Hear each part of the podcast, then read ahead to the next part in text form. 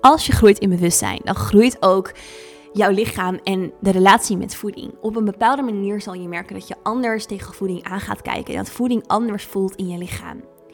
Hoe ga je daarmee om? Wat is het verschil tussen kruiden en supplementen? En de multidimensionale werking van onze voedingsmiddelen, de kruiden en de supplementen die we kunnen gebruiken.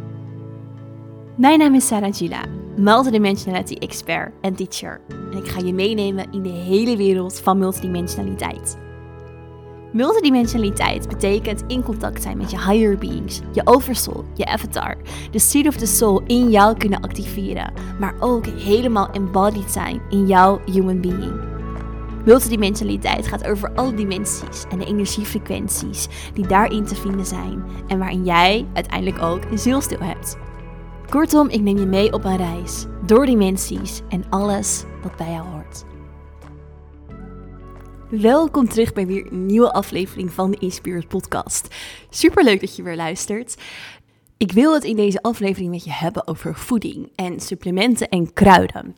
Want eh, ik kreeg pas een vraag van iemand van, ja, wat als je merkt dat ondanks dat je dus aan het groeien bent in jouw bewustzijnsproces en nou ja, je multidimensionaliteit, nou ja, alles daaromheen, dat je steeds gevoeliger wordt voor voeding. Want dit is echt iets wat veel van jullie misschien wel zullen herkennen. Dat je lichaam gevoeliger reageert. En dat heeft met allerlei factoren te maken. En daar wil ik eigenlijk in deze podcast met je op ingaan.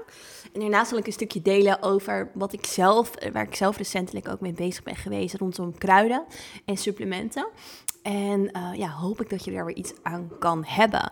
Want als jij aan het groeien bent in jouw bewustzijnsproces, dus je komt vanuit de multidimensionaliteit meer in aanraking met de andere lagen, en um, dan weet je dat het ook juist heel erg belangrijk is om jouw human being te versterken. Je wordt aan de ene kant steeds gevoeliger en sensitiever voor nou ja, alles wat je voelt, wat je ervaart. En dus ook in het fysieke, juist ook in het human being. Het is vaak een soort van ja, uh, misunderstanding. Dat mensen het gevoel hebben dat als ze naar de andere lagen gaan, dat ze juist in het fysieke op een bepaalde manier minder geaard zijn. Maar als je dus op een goede manier de multidimensionaliteit ervaart en beoefent, dan word je juist ook sterker in jouw fysieke zijn. Juist jouw fysieke lichaam wordt steeds gevoeliger. En gevoeliger klinkt misschien bijna een beetje negatief. Als ik dat je daar dan dus ook meer last van moet hebben. Mm, ja, wat natuurlijk ook kan. Maar met gevoeliger bedoel ik eigenlijk vooral je lichaam gaat sterker met je communiceren. Dus gaat duidelijker aangeven: hé, hey, hier word ik blij van, hier word ik niet blij van. Um, ja, dus, dus het heeft een duidelijkere boodschap naar jou. Nou kan het zo zijn dat als je dus aan het groeien bent in jouw proces, dat je merkt dat hoe hoger jouw eigen trilling, jouw energetische trilling, hoe hoger ook jouw fysieke lichaam gaat trillen. En hoe meer je merkt dat bepaalde voedingsmiddelen daarin dus niet meer passen of niet meer resoneren voor jou. Dat het niet, um, ja, dat het niet goed voelt om ze te eten of dat je daar uh, bepaalde reacties op kan krijgen. Zelf um, merkte ik ook dat bij bepaalde voedingsmiddelen ik gewoon voelde van, nou, dat deed ik altijd. En er waren niet per se hele uh, dingen. Um, ja, dat, het wisselt bij mij ook wel. Ik zit er even over na te denken. Ik vond vroeger um, een tijdje salades heel erg fijn. En toen merkte ik dat, nee, mijn lichaam heeft weer meer warm eten nodig. En nu is het weer meer, nee, ik kan wel gewoon koud eten. Dus het wisselt heel erg. Um, en daarin ook, denk ik, afhankelijk van de fase van waarin je lichaam zit en waarin jij zit. En ook het seizoen natuurlijk. Speelt allemaal een rol. Maar je hebt misschien ook dat je op een bepaalde manier heel veel weerstand krijgt tegen bepaalde voedingsmiddelen. Dus koffie is daar bijvoorbeeld eentje van. Dat je merkte van ja, um, daar reageer ik gewoon niet goed op. Ik vond zelf vroeger nog wel eens, ik dronk hem eigenlijk altijd decaf, maar koffie nog wel eens lekker. Uh, omdat het ook best wel grondend kan werken. Koffie werkt wel sterk grondend. Alleen op een gegeven moment merkte ik gewoon van nee, mijn systeem gaat er gewoon heel slecht op. En niet per se omwille van wat de meeste mensen omschrijven rondom koffie van uh, hartkloppingen of juist uh, energiepieken of een soort rush. Dat ervaarde ik eigenlijk zelf nooit zo heel erg bij koffie.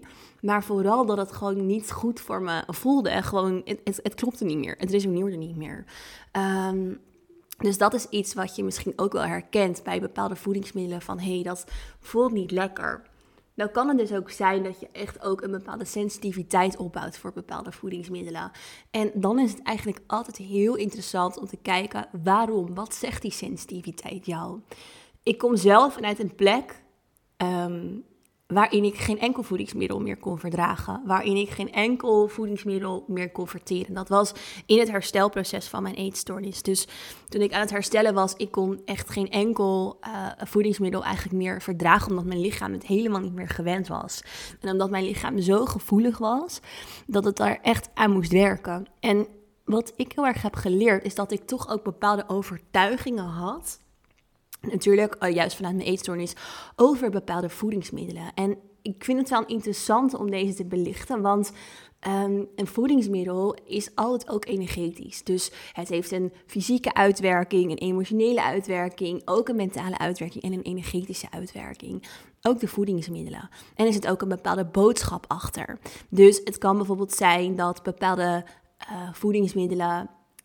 Um, als energetische betekenis hebben. Ik zit even te denken, maar bijvoorbeeld haver, havermout uh, juist ook heel erg helpt om op diepere lagen dingen voor jou los te laten. Omdat het soothing is, omdat het je comfort biedt. Dus is de energetische werking dat havermout een proces in werking zet voor jou, waarop je bijvoorbeeld op diepere lagen dingen aan het loslaten bent.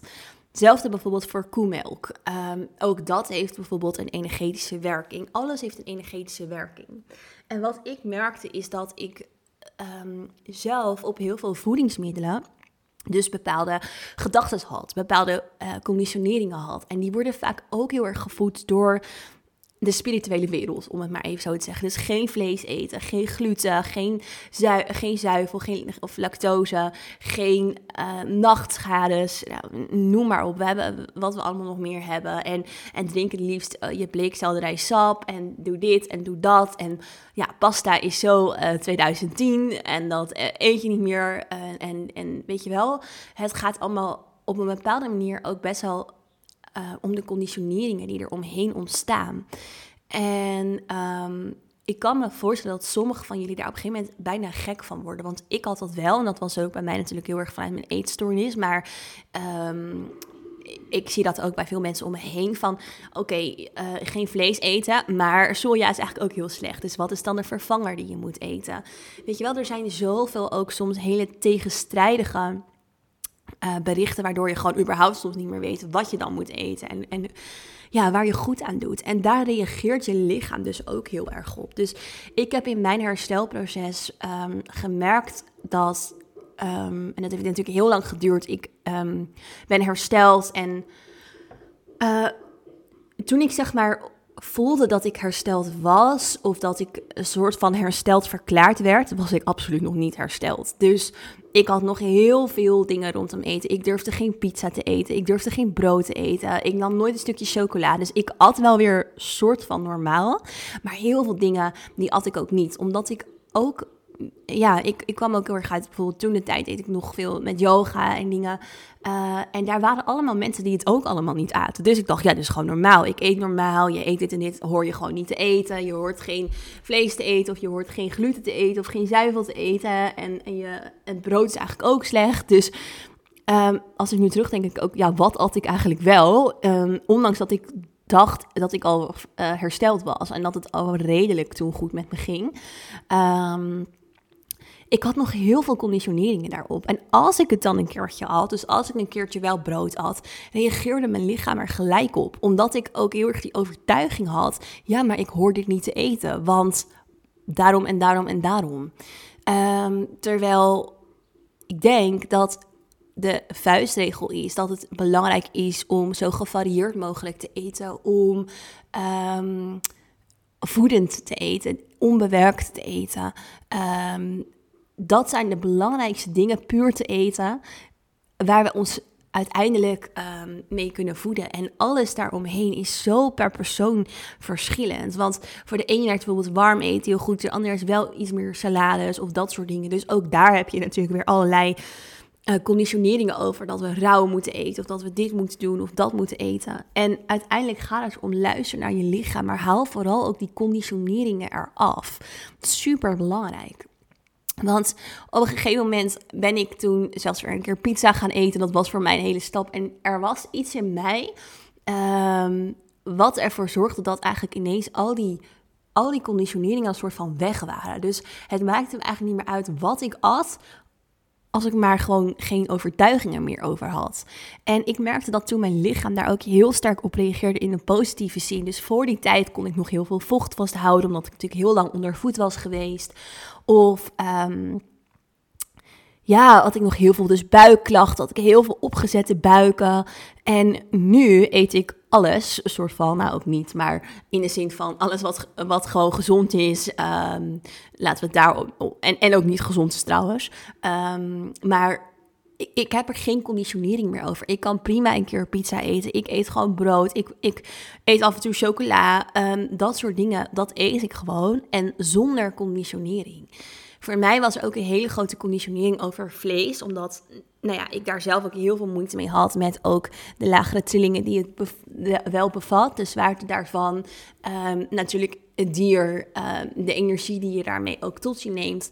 Maar ik heb heel veel, echt heel veel problemen gehad met mijn cyclus. En dat heeft ook te maken met dat mijn lichaam al heel erg aan het wennen is aan het ascensieproces naar de vijfde dimensie. En als je dus in het ascensieproces zit en dus vanuit het hogere bewustzijn bent, dan valt op een bepaalde manier je cyclus weg. Alleen ik had daarvan wel heel veel last van mijn hormonen. Dus mijn lichaam was heel erg aan het zoeken op een bepaalde manier tussen 3 en 5D. En ook nog steeds herstellend, omdat ik acht jaar geen cyclus had gehad. En ik had alles geprobeerd, van kruiden tot supplementen tot van alles. En het werkte allemaal niet. Het hielp niet. Totdat een vriendin tegen mij zei, zij was bij allemaal artsen geweest en ze had redelijk zelfde klachten. En die artsen hadden tegen haar gezegd, je moet weer vlees eten. Het enige wat kan helpen is als je weer vlees gaat eten. En ik vond dat echt verschrikkelijk. Ik vond dat een hele grote drempel voor mezelf. Maar ik voelde wel, ik wil wel mijn cyclus weer terugkrijgen. Want dat is heel erg belangrijk. Juist ook als ik mijn lichaam juist naar 5D gaat, moet ik wel eerst weer mijn cyclus krijgen. Om uiteindelijk daarin ook die stap te kunnen maken omdat het weer naar een soort basislevel moet van echt helemaal gezond zijn. Na ook mijn herstelproces en een stuk rust terugkrijgen in mijn lichaam. Dat het nooit meer die overlevingsstatus ingaat die ik twaalf jaar lang met mijn eetstoornis heb gehad.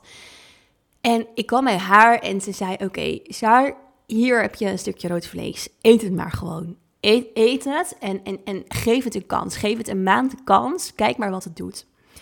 En ik weet nog dat ik boven dat bord hing en dacht, oh man. En ik vond het verschrikkelijk, want zo hing ik al jaren boven mijn bord. En dat had ik gelukkig niet meer, want altijd met mijn eetstoornis was het natuurlijk een strijd. En nu voelde het weer even van, dit voelt zo tegen mijn principes in. Maar toch voelde ik intern in mijn lichaam dat mijn lichaam het nodig had. Dus ondanks wat mijn mind ervan vond, ondanks wat mijn hogere bewustzijn ervan vond, ik voelde in mijn human being, in mijn lichaam, ik moet dit gewoon eten. Dit heeft mijn lichaam echt nodig.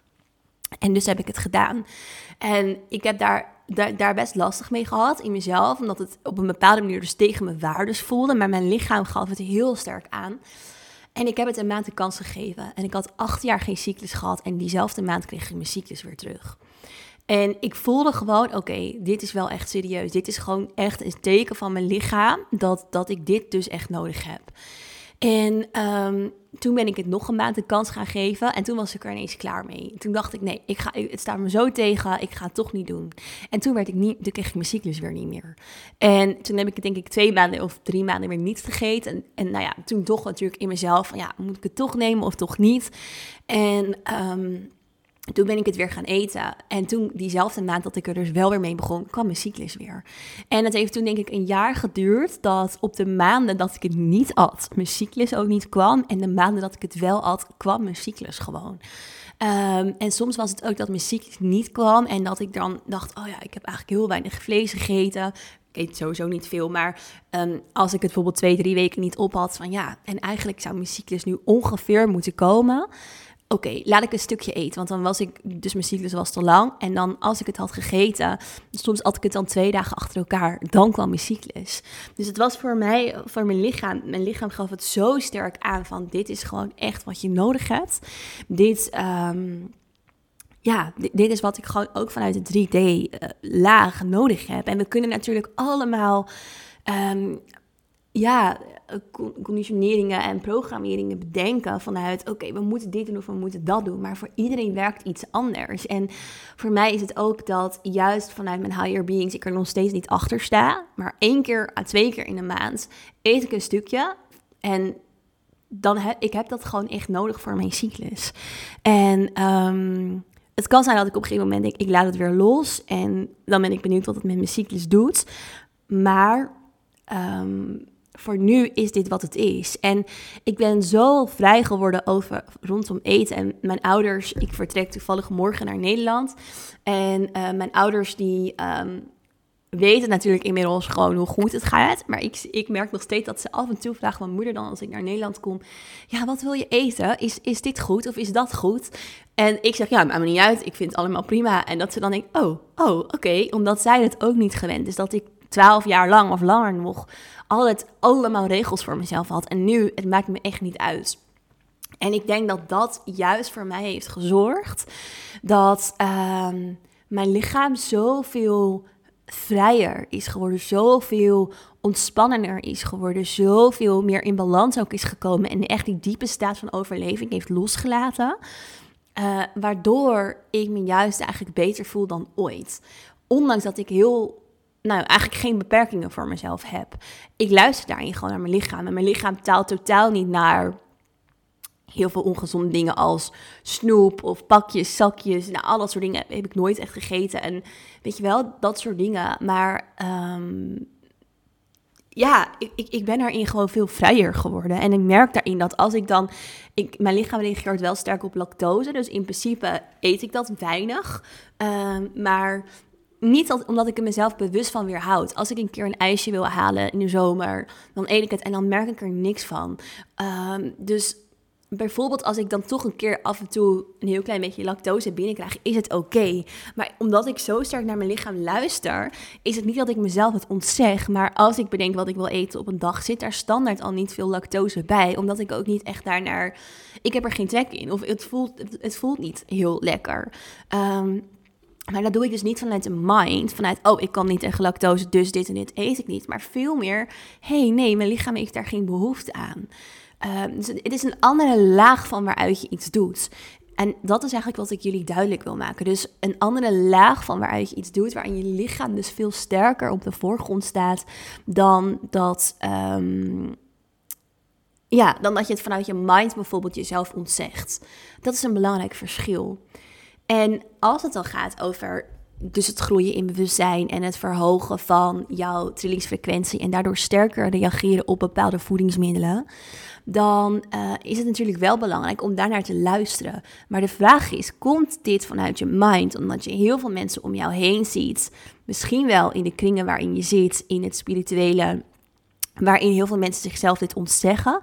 Of geeft jouw lichaam aan, hey, dat voelt gewoon even niet lekker op dit moment. En dan zou je, als dat laatste het geval is, ook eens kunnen invoelen, wat is de energetische betekenis hierachter? Waar staat het voedingsmiddel voor? Um, ik weet niet of daar, daar eigenlijk informatie over te vinden is online. Ik heb dat zelf. Uh, er is een kinesiologe waar ik altijd ben geweest vroeger. En zij heeft daarin ook mij geholpen dat nog dieper in te voelen. En ik kan dat zelf ook aan het voedingsmiddel vragen, eigenlijk, hoe, ik het ook doe. Um, maar daar zou je dus voor jezelf ook bij stil kunnen staan. En als het ware de energie van dat voedingsmiddel kunnen channelen. En kunnen vragen, oké, haver. Of oké, um, melk. Of oké, ja, uh, pasta, I don't know, het kan alles zijn, chocola. Uh, waar sta je voor? Wat is jouw energetische werking op mij? En waar nodigt dit me dan toe uit? En dan zou het dus bijvoorbeeld kunnen zijn dat als bij haver is het de diepere processen, comfort die het biedt, waardoor diepere processen in jou los kunnen komen. Dat je systeem eigenlijk aangeeft: hey, dat is heel fijn, alleen ik ben daar nu heel even niet aan toe. Want hierom of daarom. En dat daarom haver voor jou op dat moment dus even niet resoneert en dus even niet fijn voelt en valt. En dat misschien over een week of twee weken weer anders kan zijn. En dat maakt het misschien wat complexer, maar tegelijkertijd, het blijft super intuïtief en je lichaam geeft het aan. Opnieuw komt het eigenlijk neer door het stukje mind los te laten vanuit, stel haver valt even niet zo lekker, dat je dan niet denkt, oh, ik kan niet tegen haver. Maar oké, nu is blijkbaar ook door de energetische werking of door uh, wat mijn fysieke zijn nu nodig heeft, even niet het moment. Maar het kan goed zijn dat ik het volgende week wel weer aan kan. Dus we denken vaak best wel zwart-wit hieromheen. En dat is jammer, want daarmee leg je jezelf restricties op en ontzeg je jezelf van bepaalde voedingsmiddelen die misschien op een ander moment juist wel heel goed voor je kunnen werken. En ik heb het nu even over de echte voedingsmiddelen. Dus niet, niet de troep die we natuurlijk ook uh, tot onze beschikking hebben, maar gewoon echte voedingsmiddelen die uh, in de natuur groeien en uh, redelijk onbewerkt zijn, die we tot onze beschikking hebben. Dat daarin in principe. Um, zijn, zijn het allemaal stukjes medicijn voor ons. Op allerlei lagen. Maar net als dat het ene medicine, en dan heb ik niet natuurlijk over de medische medicines, maar meer dus echt in de energie. Um, dat een, ene energie op het ene moment beter resoneert en de andere energie uh, op een ander moment beter resoneert. En dat is waar het over gaat. En ik denk dat dat een hele mooie uitnodiging is om voor jezelf eens bij stil te staan als je dit dus herkent. Daarnaast vind ik het wel een leuke om met je te hebben over um, kruiden en supplementen. Want um, ik ben om mijn cyclus dus ook nog verder te ondersteunen uh, met kruiden ook aan de slag gegaan. En um, dat was ook een heel interessant proces. Want waar ik dus ook achter kwam, ben met kruiden en met supplementen tegelijkertijd aan de slag gegaan. Um, maar dat supplementen voor mij niet goed voelden. Dat ik er sterker op reageerde. Dat ik eigenlijk voelde van. Ja, ik, ik, ik, lot, ik liet ze ook eigenlijk gewoon altijd staan. Ik vergat ze. Um, en ook omdat ze gewoon letterlijk energetisch niet klopten voor mij of niet resoneerden. Sowieso is het ene supplement van het ene merk en het andere merk allemaal ook verschillend. Uh, maar wat supplementen zijn, is ze zijn natuurlijk meer uh, bewerkt. Ze zijn meer chemisch, als het ware, tot stand gebracht. Of uh, sommige zijn ook meer natuurlijk, maar zijn natuurlijk heel bewerkt. Um, en in een laboratorium op een bepaalde manier ontwikkeld. Terwijl kruiden letterlijk nog echt eh, veel puurder zijn. En waar ook het energetische proces dus veel sterker van is. Want de plantspirit zit er nog in. Dus um, ik ben zelf bezig met allerlei verschillende kruiden. Zoals, um, ja, wat heb ik allemaal? Uh, lucuma, lion's mane, chaga. Dat zijn reishi. Dat zijn... Uh, uh, niet, niet Licuma, maar de andere drie zijn een soort meer paddenstoelachtige. Licuma, Litotanium, um, nou ja, noem het maar op. Ik heb allerlei verschillende kruiden waar ik een mixje van maak. Dus het zijn poeders. En dan maak ik dus zelf ook uh, mijn eigen haver of, of notenmelk of nou, wat voor melk ik dan ook maak. Um, en daarmee maak ik gewoon een soort drankje voor mezelf. En dat voelt veel beter voor mij dan de supplementen, omdat. Um, ja, ze, ze veel puurder zijn, veel meer vanuit de natuur. En dus de plantspirit erin zit, waardoor ze ook energetisch sterker doorwerken. Dus ik, ik, dacht, misschien is dat ook wel iets wat jullie sterker kennen vanuit het stukje. Oké, een supplement voelt um,